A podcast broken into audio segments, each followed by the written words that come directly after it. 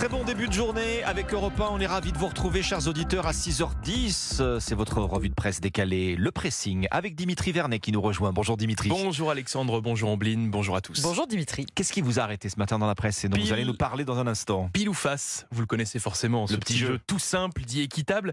Eh bien non, pas vraiment, ce jeu n'est pas si impartial que ça. Avec une pièce de monnaie. Hein. Ah oui, oui. Ombline.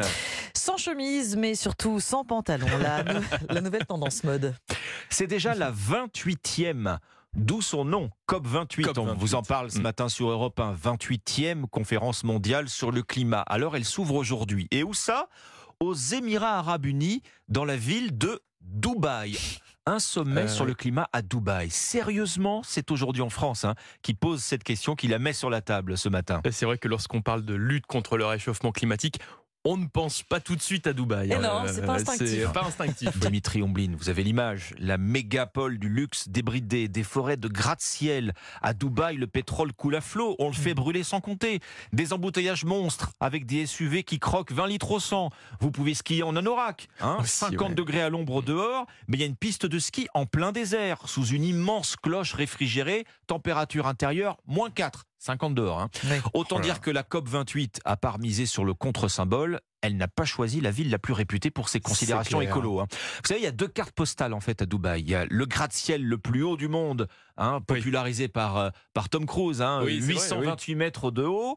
Et puis il y a ces îles artificielles qu'on a fait sortir, de la mer à coup de millions de mètres cubes de sable. Des îles en forme de palmier, quand elles sont vues du ciel. Voilà, vous les voyez bien. Ces fausses îles de sable en forme de palmier, effectivement. Alors vous en avez même qui représentent, vues du ciel, tous les continents de la planète en miniature. Ça fait comme un petit planisphère qu'on a fait sortir. C'est très bien fait. Dernier projet en date de Dubaï, construire une nouvelle île artificielle et un port de plaisance. Mais cette fois-ci, mesdames, messieurs, on est à 20 km dans les terres. Toujours en plein désert. Une espèce de Manhattan des sables avec un canal creusé tout autour. Alors tout n'est pas si noir, nous dit-il aujourd'hui en France, puisque Dubaï affiche malgré tout l'ambition de devenir la ville la moins émettrice de CO2 du monde en 2050. Vu d'où elle démarre, on a une marge assez colossale quand même.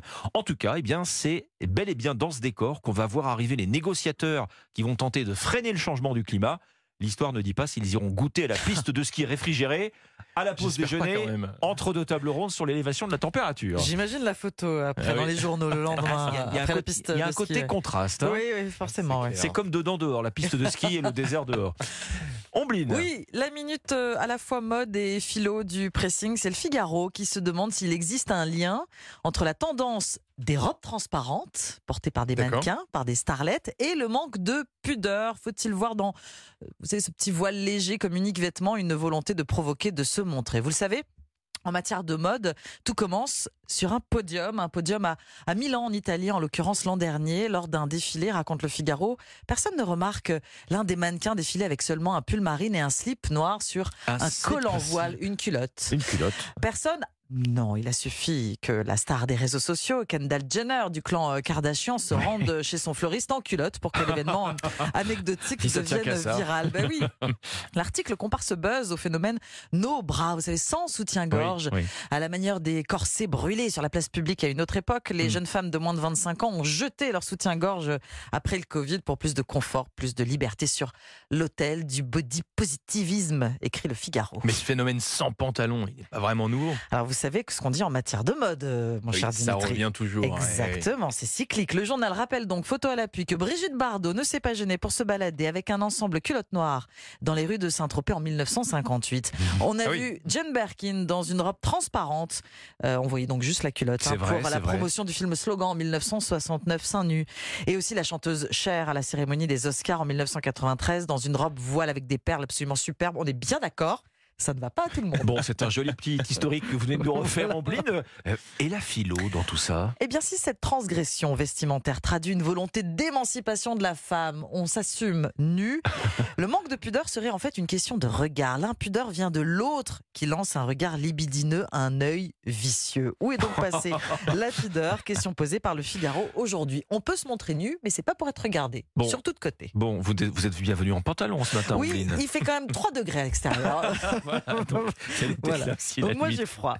Dimitri, alors Qu'est-ce que c'est que cette histoire encore ? Vous nous dites ce matin sur Europe 1 que le jeu pile ou face n'est pas un jeu aussi équitable que cela. Oui, vous allez voir, c'est le journal Ouest France qui nous relate cette information. Alors il est vrai que c'est étonnant, dit comme ça, ce jeu a tout pour paraître impartial, une pièce, deux faces et une chance sur deux de tomber sur l'une ou l'autre.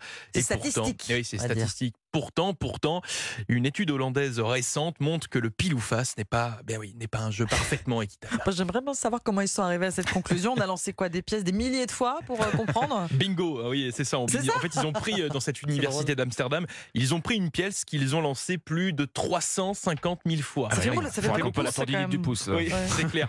350 757 lancés, très exactement, qui ont permis à cette équipe d'aboutir à une conclusion très simple. En fait, au moment de jouer à pile ou face, lorsque vous lancez la pièce, eh bien la face de la pièce qui était vers le haut au moment du lancer, eh bien elle a plus de chances d'être celle qui va retomber dans 50,8% des cas. Oui, c'est un écart faible, mais c'est un écart tout de même. Ce jeu n'est pas vraiment, ou plutôt pas, parfaitement équitable. Bon, c'est un écart faible en effet. Est-ce que ça change alors quelque chose ? Eh bien oui, quand même. Pour comprendre, en fait, il faut prendre un exemple concret. Si vous pariez $1 sur le résultat d'un jeu de pile ou face 1000 fois, en fait, le fait de connaître la position de départ du jeu, eh bien, vous rapporterez $19 en moyenne. Donc oui, même si cet écart est faible, ça a son importance. Donc Ombline, Alexandre, cher auditeur, maintenant, quand vous jouerez à pile ou face, vous penserez à moi, vous mettrez toutes les chances de votre côté en choisissant la face vers le haut avant le lancer. Ça vous évitera peut-être de devoir faire la vaisselle, par exemple. Vous tirez la vaisselle à pile ou face chez vous, Dimitri. Comme un match de foot pour savoir qui commence. Aussi le toss, comme on dit. Ouais. Ah. Exactement. Bon. Votre revue de presse décalée, c'était votre pressing chaque matin sur Europe 1 avec vous, Dimitri Vernet. Merci Dimitri. À demain.